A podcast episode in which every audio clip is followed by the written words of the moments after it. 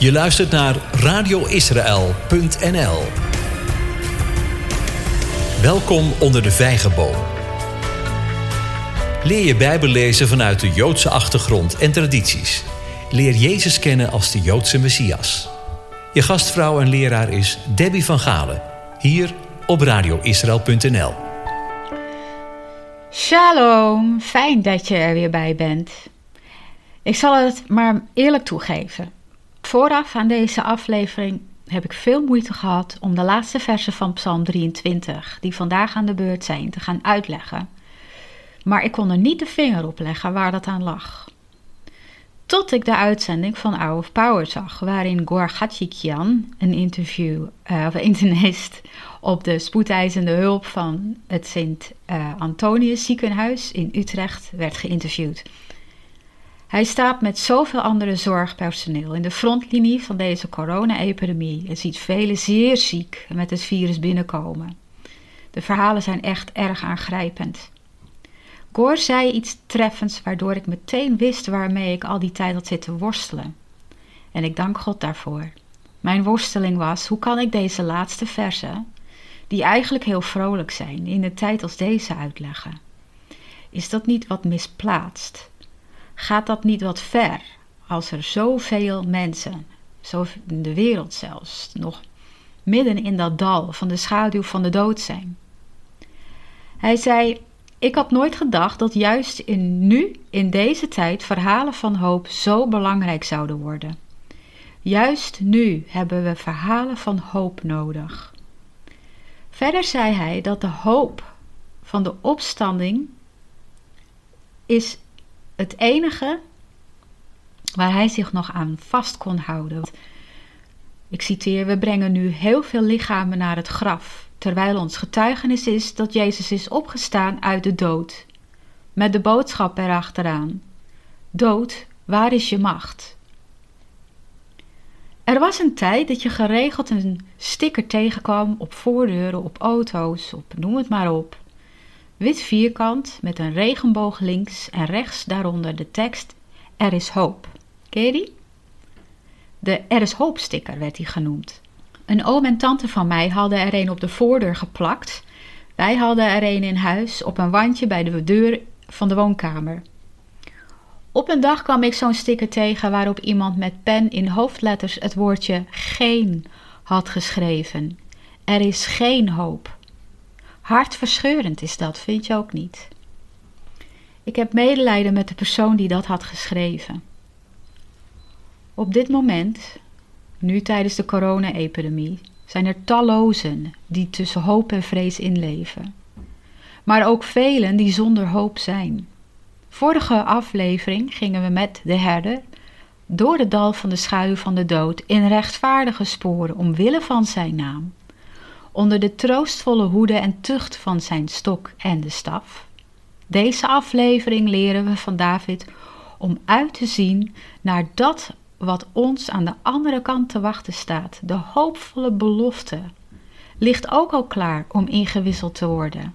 Laten we dus verder gaan en ons uitstrekken naar wat God ons te zeggen heeft door de laatste versen van deze troostpsalm. Vers 5.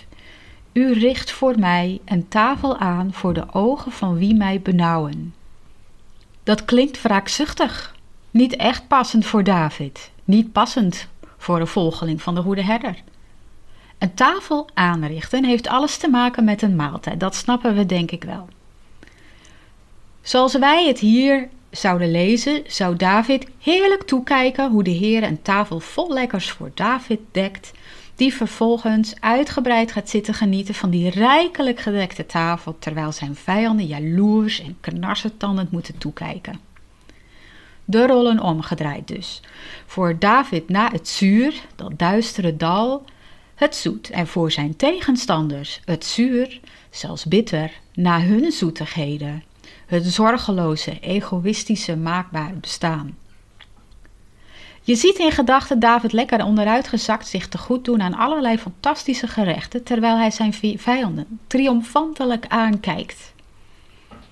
Hmm, wie hem benauwen? Dat zou dan op Saul slaan, die hem op een haar na niet heeft kunnen vermoorden. Dit klinkt niet als de David die wij kennen. De David die bij iedere kans die hij kreeg Saul liet weten hem niet van de troon te willen stoten en juist vrede met hem zocht. De David die tweemaal toe, tot tweemaal toe, de kans niet greep om Saul om het leven te brengen toen die zich aandiende, maar zijn loyaliteit juist aantoonde. De David die de boodschapper liet doden, toen hij hem vol trots kwam vertellen dat hij, Saul, Davids vijand, had gedood. En dat was zelfs een leugen, omdat Saul de gezalfde van de Here was. De David die vol verdriet over de dood van Saul en Jonathan was, een nationale rouw afkondigde. Het past niet, zijn we dat met elkaar eens? We missen wat. Wat we missen is de culturele context van het Midden-Oosten, zeker uit de Bijbelse tijden, en we missen woordbegrip van de tekst.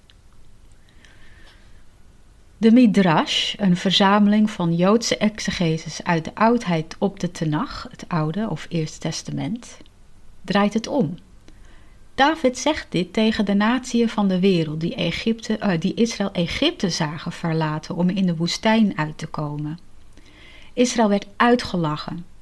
Dit volk zal zeker weten in de woestijn, in de wildernis, omkomen.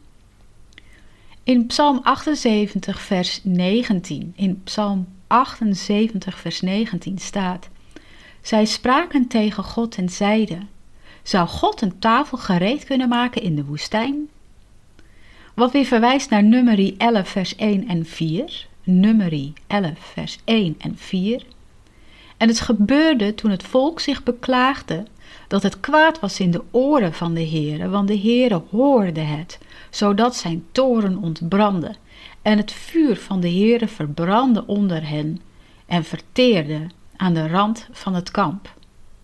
Vers 4. Het samenraapsel van vreemdelingen dat in hun midden verkeerde, werd met gulzigheid bevangen. Daarom jammerden ook de Israëlieten opnieuw en zeiden: wie zal ons vlees te eten geven? De Heere gaf het volk manna en vlees in de woestijn, maakte de tafel gereed in de woestijn, tegen de verwachting van alle vreemdelingen in. Wie het laatst lacht? Bedenk dat het volk Israël en de vreemdelingen die zich bij hen hadden aangesloten, zojuist de verschrikkingen van de plagen die over Egypte waren gekomen hadden meegemaakt. Egypte in het Hebreeuws is Mitzrayim. De betekenis daarvan is vernauwing. Het Hebreeuwse volk woonde 430 jaar in Egypte. Na Jozefs dood begon het leven in Egypte voor de Hebreeërs steeds benauwder te worden. Ze werden slecht behandeld en op den duur tot slavenvolk gemaakt, tot op het punt dat het ondraaglijk werd. Maar de verlossing was toen nabij. Het valt te vergelijken met een bevalling waar uiteindelijk een baby door de vernauwing van het geboortekanaal moet om verlost te worden en de pijn voor de moeder zeer heftig is. Zo moest het Hebreeuwse volk ook door de vernauwing heen om verlost te worden. En Egypte onderging de Barenzeeën. Maar het volk zelf was ook niet verschoond van het grote ongemak ervan. Die schaduw van de dood die Egypte onderging, hadden ze ook ervaren vooraf aan hun verlossing. De tuchtstok van de Heere hadden zij gezien. De staf van de Heere, die het volk richting gaf en troost, leidde hen nu door de Schelfzee naar de berg Horeb in het land Midian. Die kon veranderen in de stok die hun bestraffing toebracht voor hun opstandigheid tegen de Heere. Zou het hier echt omdraaien in dit vers? Wat ontbreekt in de rest van Psalm 23 is het benoemen van vijanden, tegenstanders die David benauwen. Alleen in dit vers wordt dat benoemd. De rest van de psalm spreekt over troost, dankbaarheid en vertrouwen en hoop. Wat dit vers dan extra vreemd maakt zomaar ertussenin. Althans, zo lijkt het. In 1996 was ik met een groep op een studietour door Israël en Charles Wagner van Bridges for Peace uh, kwam om ons een studie te geven. Wat hij vertelde is mij altijd bijgebleven. Hij vertelde over een Midden-Oosters gebruik, wat wij in het Westen helemaal niet kennen. Later werd mij dit nog eens bevestigd door mensen die een tijd met nomaden waren opgetrokken in datzelfde Midden-Oosten. Het ging over het belang van maaltijden. En niet gewoon omdat het goed is dat we gevarieerd eten en drie maaltijden op een dag horen te hebben. De context was maaltijden in de woestijn. Er zijn maatregelen die speciaal met een bepaald doel worden bereid en genuttigd. Ten eerste is daar de maaltijd als teken van gastvrijheid. In de woestijn staat gastvrijheid onder nomaden, wat van alle tijden is geweest, zeer hoog in het vaandel. Zonder gastvrijheid overleef je de woestijn gewoonweg niet.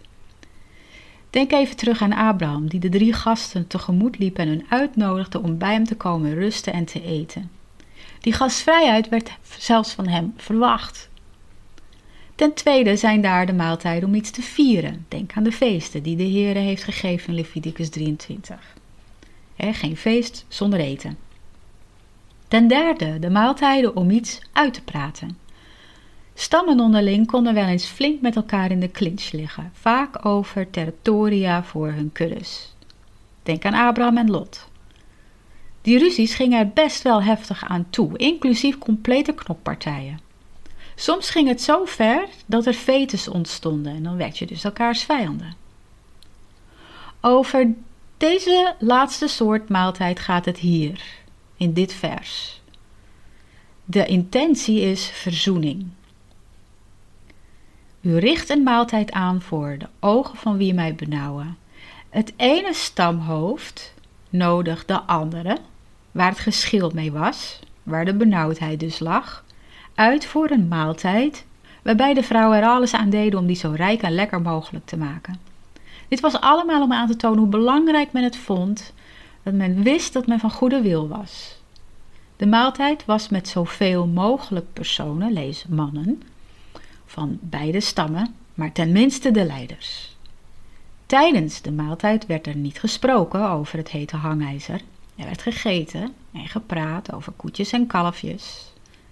Heel slim, want zo hadden die mannen een optimaal bloedsuikerspiegel, niet dat dat hun wat zei, waardoor eh, verhitte discussies tot een minimum beperkt zou blijven.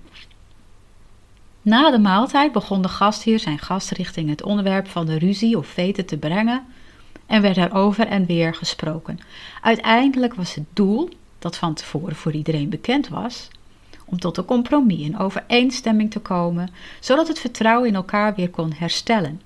Verzoening dus.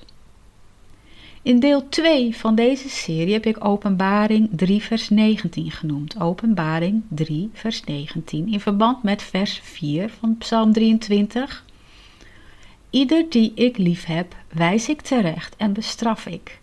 Wees dan ijverig en bekeer u. Openbaring 3, vers 20, dus de volgende vers, zegt in lijn met Psalm 23, vers 5, ook volgende vers, zie, ik sta aan de deur en ik klop.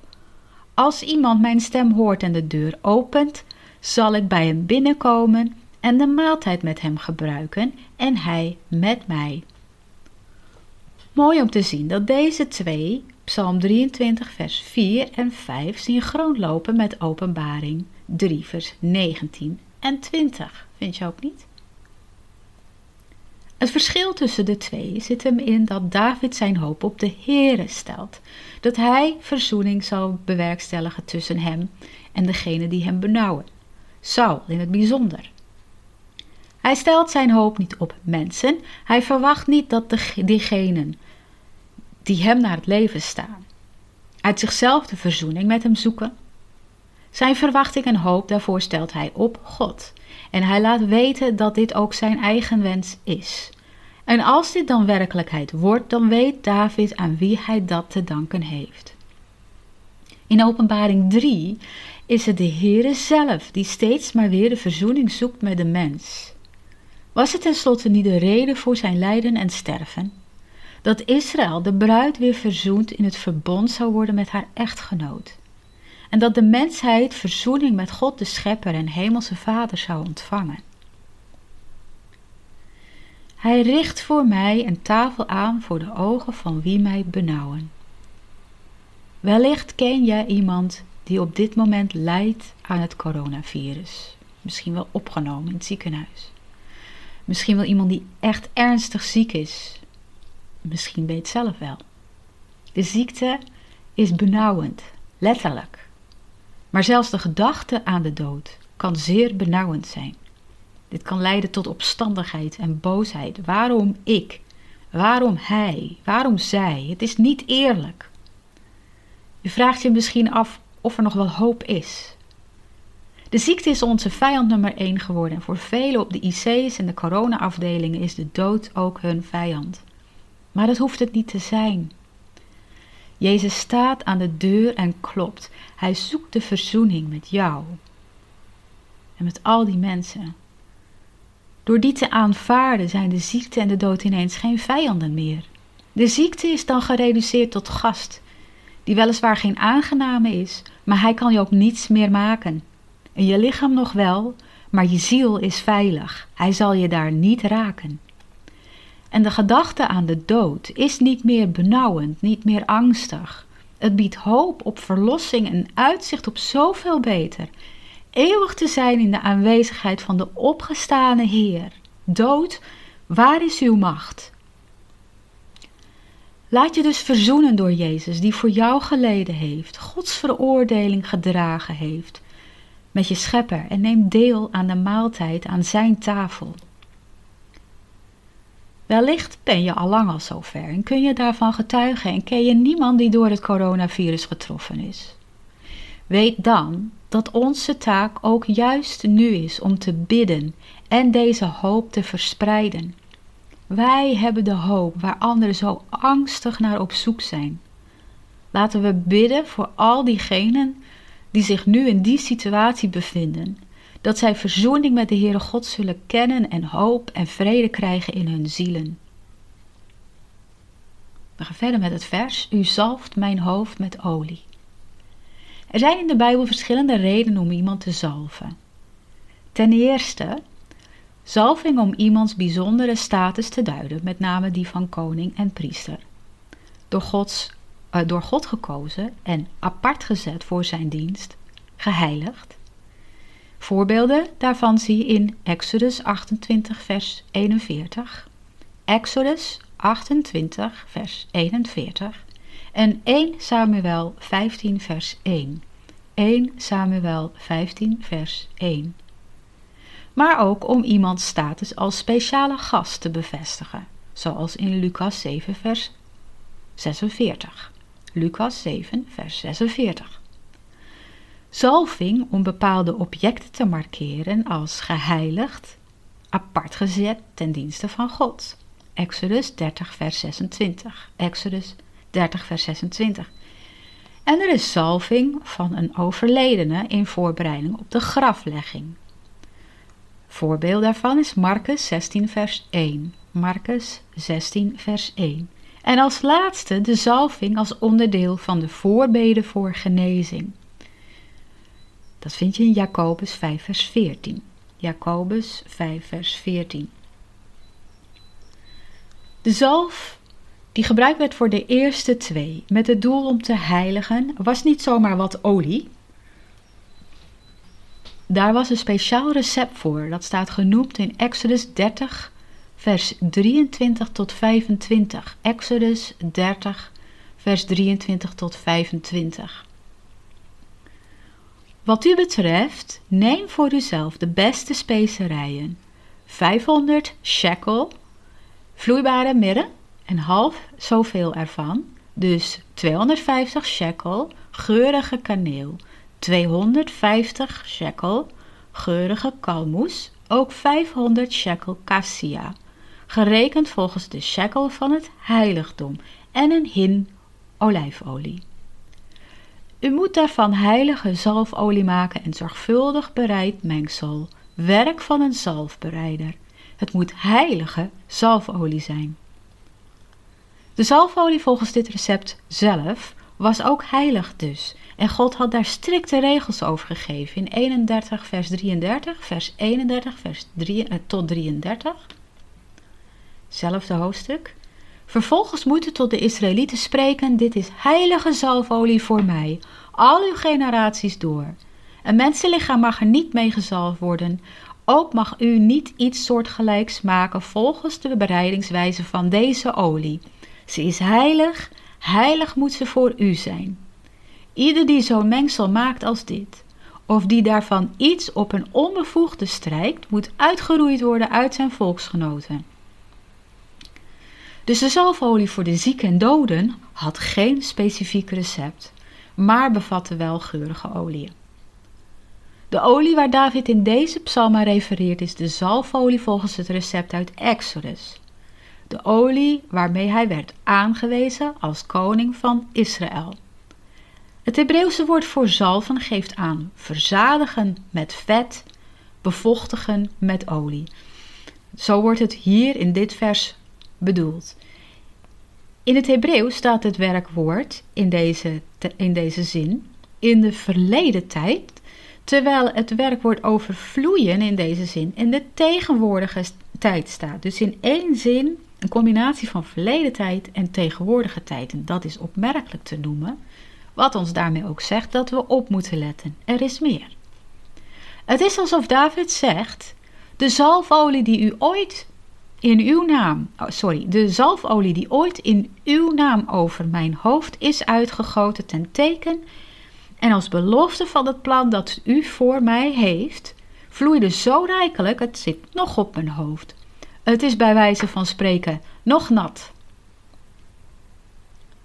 Daarom zegt David: Mijn beker vloeit over.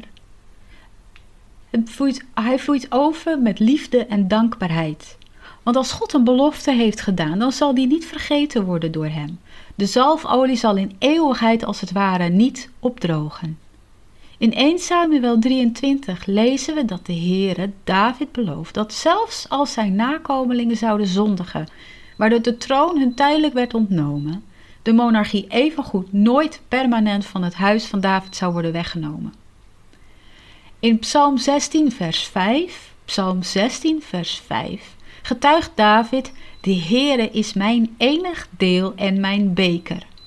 U onderhoudt wat het lot mij toewees. Als de Heere geeft, geeft hij rijkelijk en hij houdt stand aan die belofte.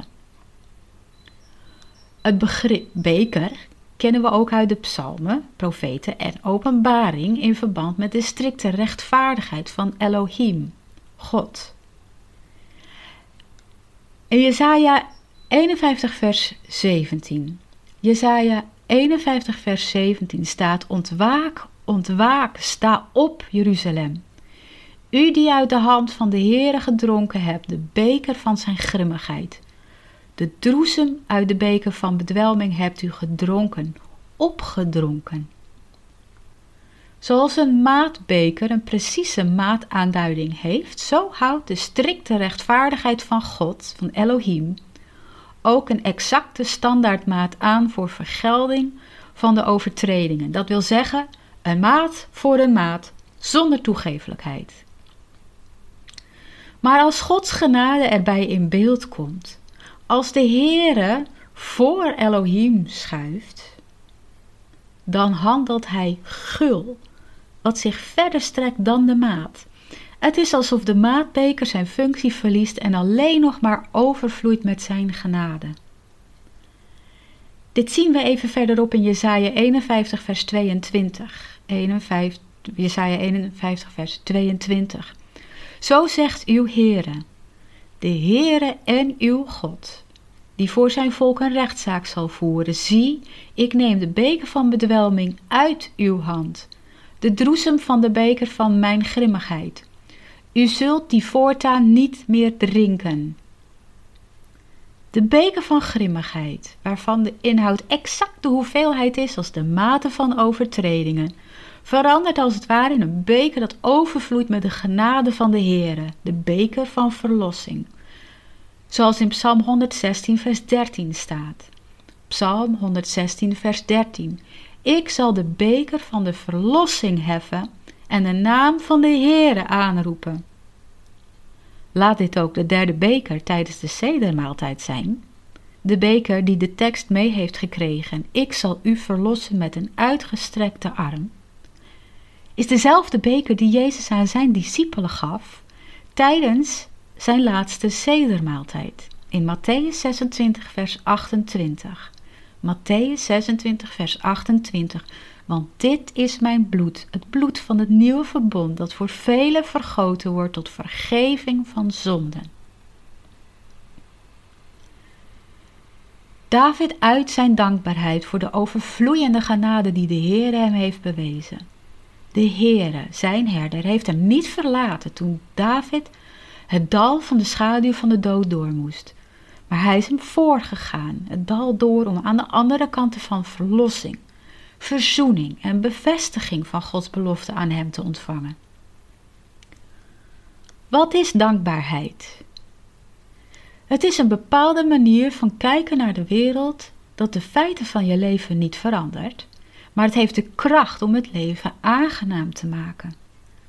Het is geworteld in het besef dat het leven een geschenk is dat ons duidelijk gegeven is, zonder dat wij daar enige moeite voor hebben gedaan. Dat vermeerdert door het besef dat Jezus onze ziekte en zonde op zich genomen heeft. En ons het eeuwige leven heeft geschonken zonder enige inspanning van onze kant. Als we Davids voorbeeld navolgen en vanuit die houding van dankbaarheid gaan leven, doen we vooral onszelf een groot plezier. Zelfs ondanks deze duistere tijd waarin de wereld uit de beker van plagen drinkt, waarin je misschien zelf ook aan het virus te lijden hebt of er in je omgeving mee wordt geconfronteerd, is er reden tot dankbaarheid. Het doet me denken aan het verhaal dat Corrie ten Boom graag vertelde over haar zus Betsy toen zij in de barakken van concentratiekamp Ravensbrück waren. Misschien ken je het wel. Ze zaten onder de luizen. En toen Corrie erover klaagde tegen haar zus, antwoordde Betsy met de woorden: Je moet God danken voor alles, zelfs voor de luizen. Later bleek dat de bewakers juist vanwege de luizen nooit in de barakken kwamen. Toen begreep Corrie pas hoe zij en Betsy alle gelegenheid hadden gehad om met anderen in hun barak bijbelstudies te houden, wat door de kampbewaarders absoluut was verboden. Datgene wat je benauwt. In het geval van Corrie en Betsy de luizen.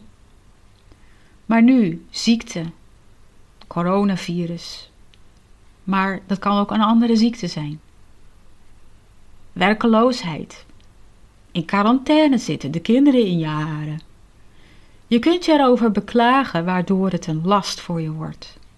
Dankbaarheid aan de andere kant is een houding waar je voor kunt kiezen omdat je geleerd hebt dat in de benauwdheid zegen ligt verborgen.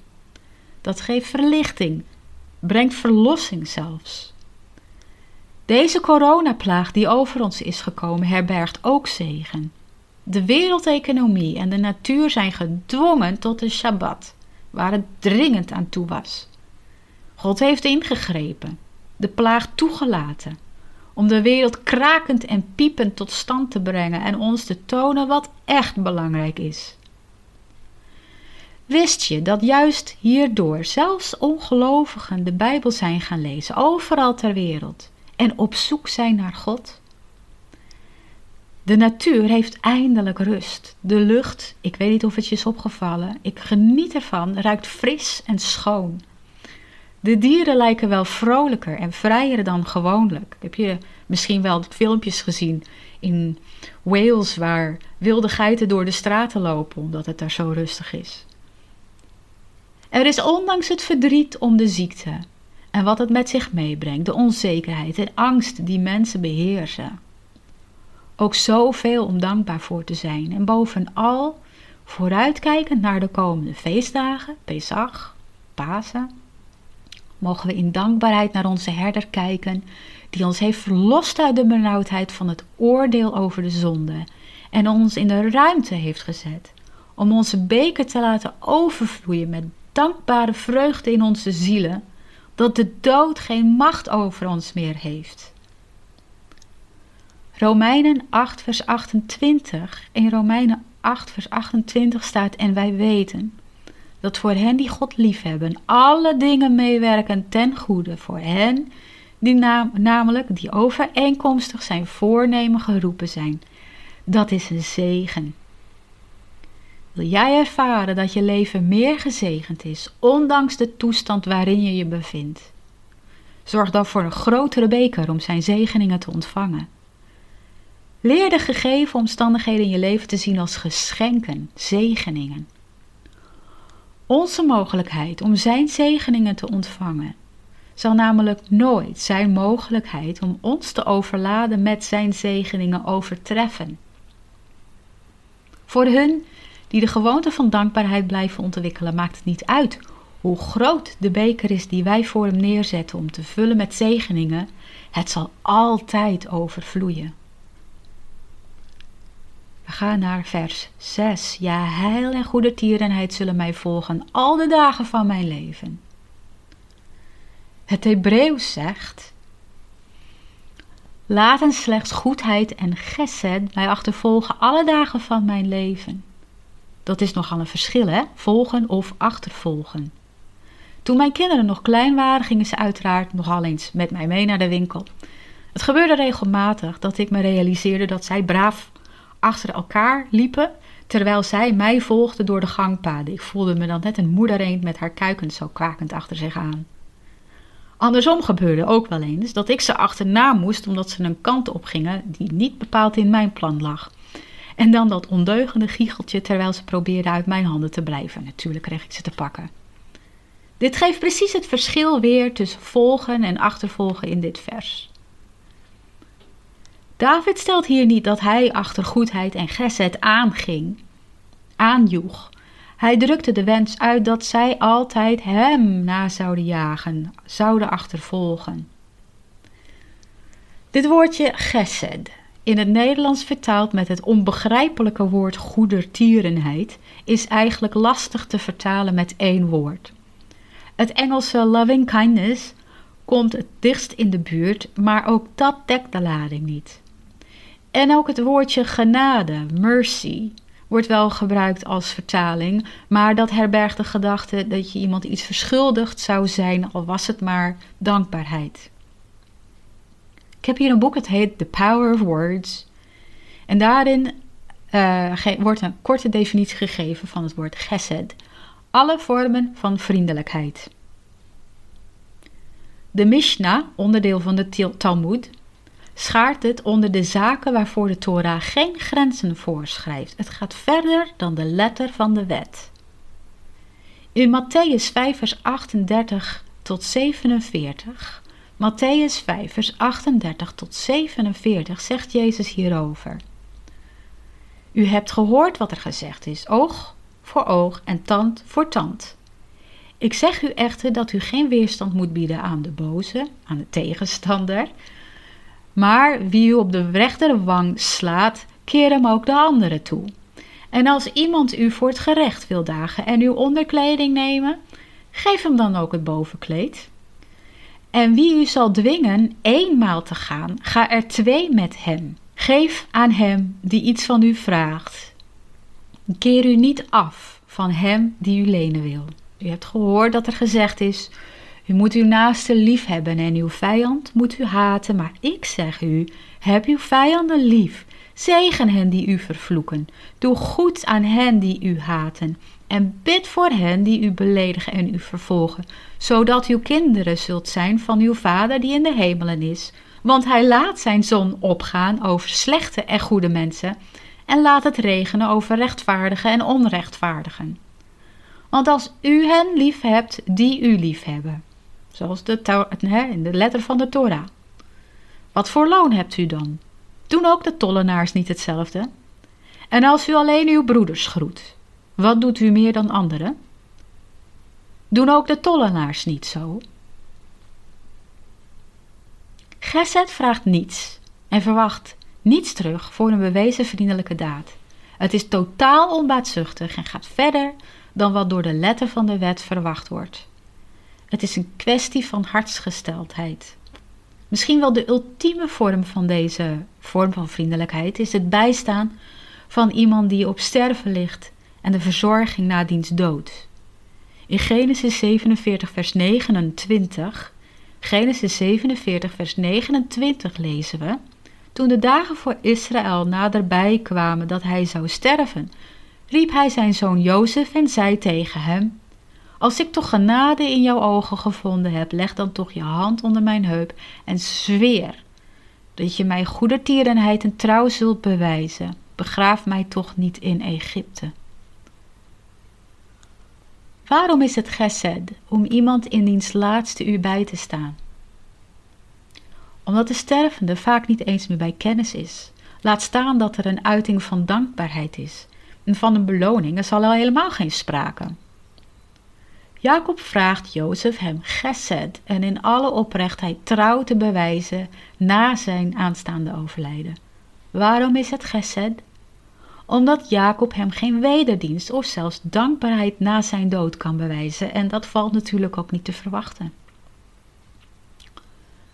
Misschien, misschien zelfs ongetwijfeld dwalen nu je gedachten af naar al die verpleegkundigen en artsen die de vele coronapatiënten bijstaan. Of naar de mensen van slachtofferhulp die nu emotionele ondersteuning op zich hebben genomen van de families van de opgenomen patiënten die op de IC's liggen en daar misschien nooit meer levend uit vandaan komen. Voorbeelden van gesed, onbaatzuchtige vriendelijkheid die niet kan worden terugbetaald of beloond. Met of zonder corona-epidemie. We kennen allemaal wel voorbeelden van gesed, groot en klein. Je zult er vast misschien wel tenminste drie kunnen bedenken. Kunnen goedheid en gesed worden afgedwongen? We hebben net in dit vers geconstateerd dat David niet zegt dat hij achter goedheid en gesed aangaat. En daar is maar één simpele verklaring voor: het is niet af te dwingen, net zo min als we het ontluiken van nieuw leven in de lente kunnen afdwingen. Dat is verkwiste energie. David beseft dat heel goed. De overheid vraagt van ons een beetje op elkaar te letten. Maar de overheid kan het niet afdwingen. Het is een hartsgesteldheid die aanspraak maakt op de goedheid die in een mens schuilt. David verzoekt daarom: laten slechts goedheid en geset mij achtervolgen. Omdat het alleen waarde heeft als het je wordt geschonken en omdat dit de menselijkheid van ieder persoon bewijst. Meer kun je niet verlangen. Het grootste voorbeeld van Gesed kennen we in het lijden en sterven van Jezus en in zijn opstanding. Het verbond dat hij met Israël door zijn dood en opstanding herstelde. Het verbond waarin iedereen ongeacht afkomst, rang, stand, ras, geslacht mag treden om voor eeuwig deel van uit te maken. In Psalm 116, vers 12 tot 14 verklaart de psalmist: Wat zal ik de Heere vergelden voor al zijn weldaden die hij mij bewees? Ik zal de beker van verlossing heffen en de naam van de Heere aanroepen. Mijn gelofte zal ik aan de Heere nakomen, nu in de tegenwoordigheid van al zijn volk. Daarin zien we dat het tegelijkertijd ook wederkerig kan werken. Laat de goedheid en gesed nooit stoppen om mij er altijd aan te herinneren mij het fysieke en geestelijke welzijn van anderen aan te trekken. Want om niet hebben wij Gods goedheid en gezet gekregen. En hoe zouden wij Hem dat kunnen vergoeden? Wat is er dan beter dan de mensen om ons heen dezelfde goedheid en gezet te bewijzen als Hij ons heeft gedaan? Alle dagen van mijn leven zegt David. Alle dagen van ons leven, zeggen wij, nu in deze tijd, maar ook als betere tijden weer aanbreken en het leven weer normaal wordt. Laatste zin. Ik zal in het huis van de Heere verblijven tot in lengte van dagen. De Targum, de Aramese vertaling van de Tenach, het Oude of Eerste Testament, vertaalt het met: Ik zal blijvend in het huis van de Heere zitten. En het huis van de Heere wordt de tempel bedoeld. Zitten is een houding van rust, van ontspanning en drukt een gevoel van veiligheid uit. Ten tijde van de tiende plaag die over Egypte kwam en de eerste zedemaaltijd die de Israëlieten in hun huizen hadden, moesten zij staande met hun reiskleren aan Er was geen rust. Ze moesten met haast kunnen vertrekken. Er was geen veiligheid. De farao zou hen achterna kunnen komen, wat hij ook deed. Dus er was geen ontspanning. Dat David hier het werkwoord zitten gebruikt, geeft dus aan dat hij in Gods woning, in zijn aanwezigheid, vrede en rust verwacht en daarnaar uitziet. Dat was zijn hoop. Hadden we, waren we niet zo begonnen in deze uitzending? David gebruikt de woorden in de toekomstige tijd. En dat is logisch. Het enige huis van God dat hij kende en dat men kende in zijn tijd was de tabernakel. Maar we weten ook dat David ernaar verlangde om voor God een huis van steen te bouwen, een tempel. Maar uiteindelijk heeft David van de tempel alleen een blauwdruk gezien. Het bleef voor hem iets om in de toekomst naar uit te zien. Ik zal blijvend in het huis van de Heere zitten. Verwijst naar de eeuwige Shabbat in de aanwezigheid van de Heere zelf. Dit wordt nog eens benadrukt door de woorden tot in lengte van dagen, oftewel tot in eeuwigheid. David is er zo zeker van dat dit zijn toekomst is, omdat de Heere hem vanaf zijn eerste begin tot herder is geweest. Dat geldt net zoveel van een ieder van ons. De Heere heeft David in al zijn behoeften voorzien. Hij kwam niets tekort. Terwijl hij absoluut niet rustig en veilig was in dat bos genaamd Geret, vertrouwde hij op de Heere dat hij ervoor zou zorgen dat er ook weer betere tijden zouden aanbreken. David beleed dat ondanks de onveilige wereld waarin hij zich bevond, en dat geldt voor ons ook, de Heere paal en perk stelt aan zijn onzekerheid en lijden. En zo alles wat hem overkwam en wat ons overkomt in de hand hield. David getuigde dat degenen die zich door de herder laten leiden en naar hem opzien zullen merken dat hun ziel verkwikt wordt, en ziel weer tot hun terugkeert door zijn genadevolle zorg. En zijn vrede weer gaat heersen in hun hart.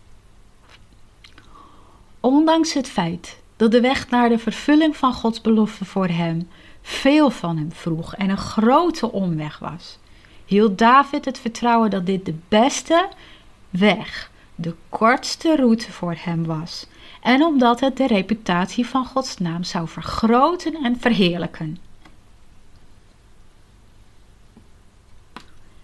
De Heere was dicht bij David tijdens de angstigste, donkerste dagen van zijn leven, toen de dood als een schaduw over hem lag, en leidde hem met behulp van zijn stok en staf, zijn Torah, wat een vertroostende uitwerking op hem had. De Heerder had geen, hem geen moment uit het oog verloren en hem verlaten, maar was daar altijd met zijn heilrijke rechterarm, zoals hij dat nu ook hier voor ons vandaag en morgen volgende week in de toekomst is. En altijd is geweest. David voorzag al in het dal van de schaduw des doods. En stelde zijn verwachting op de Heere daarvoor. Dat verzoening met degene en datgene wat hem benauwde zijn deel zou zijn. De dood heeft geen macht over hen die hun hoop op de opgestane Heer stellen. Hij zou trouw blijven aan de belofte van een eeuwig koningschap die hij David had gedaan. En dat liep monden uit in de Messias, onze verlosser. En zijn hartgesteldheid van verlangen naar goedheid en gezet, zolang als hij dagen op aarde had te leven, was oprecht. Met zo'n relatie die hij had met zijn herder op aarde, waarin hij David toonde waarin hij ons allemaal toont hoe serieus hij David en hoe serieus hij ons neemt. En dat hij in David en in ons allemaal met liefde, trouw en onbaatzuchtige gezet investeert. Waar zou dat anders toe leiden dan dat we met David mogen uitzien naar die hoopvolle tijd, waarin we in Gods aanwezigheid mogen verblijven om te genieten van de vrede van de Shabbat, de eeuwige Shabbat. Door de inwoning van de geest van de Heer zijn wij al in staat gesteld om daar een deel van te beleven en om ons heen te verspreiden. Hebreeën 3 vers 6 Hebreeën 3 vers 6 zegt... Christus echter is trouw over zijn huis als zoon. Zijn huis zijn wij, als wij tenminste de vrijmoedigheid en de roem van de hoop tot het einde toe onwrikbaar vasthouden. En in 1 Petrus 2 vers 5. 1 Petrus 2 vers 5. Dan wordt u ook zelf als levende stenen gebouwd tot een geestelijk huis, tot een heilig priesterschap, om geestelijke offers te brengen die God welgevallig zijn door Jezus Christus. Totdat wij in het huis van de Heere blijvend zullen zitten in alle eeuwigheid, in zijn volle aanwezigheid is het huis van de Heere deels in ieder van ons die door de geest de Heer Jezus beleidt en met het hart gelooft dat God hem uit de doden heeft opgewekt. Want de schrift zegt, ieder die in hem gelooft zal niet beschaamd worden. Romeinen 10 vers 9 en 11. Voor zijn vrede, voor hoop, voor troost en zekerheid hoeven we niet ver te zoeken. De Heere onze herder is bij je en hij heeft inwoning gemaakt in je. Met deze woorden sluiten we de serie De Heere is mijn herder. Troost en wijze raad in Psalm 23, speciaal voor een tijd als deze, af. Ik hoop dat het je heeft getroost, bemoedigd en aangemoedigd heeft. Mijn naam is Debbie van Galen. Hartelijk dank voor het luisteren naar Onder de Vijgenboom, het Bijbelstudieprogramma van radioisrael.nl. Ik wens je God zegen, zijn vrede, gezondheid en kracht toe in deze dagen en een bijzonder hoopvol Pesach of Pasen, waarin we van ganse harte zullen verklaren en getuigen dat de Heere Jezus waarlijk is opgestaan en dat we uitzien naar de tijd dat Hij weer komt. Hij komt spoedig. Maranatha.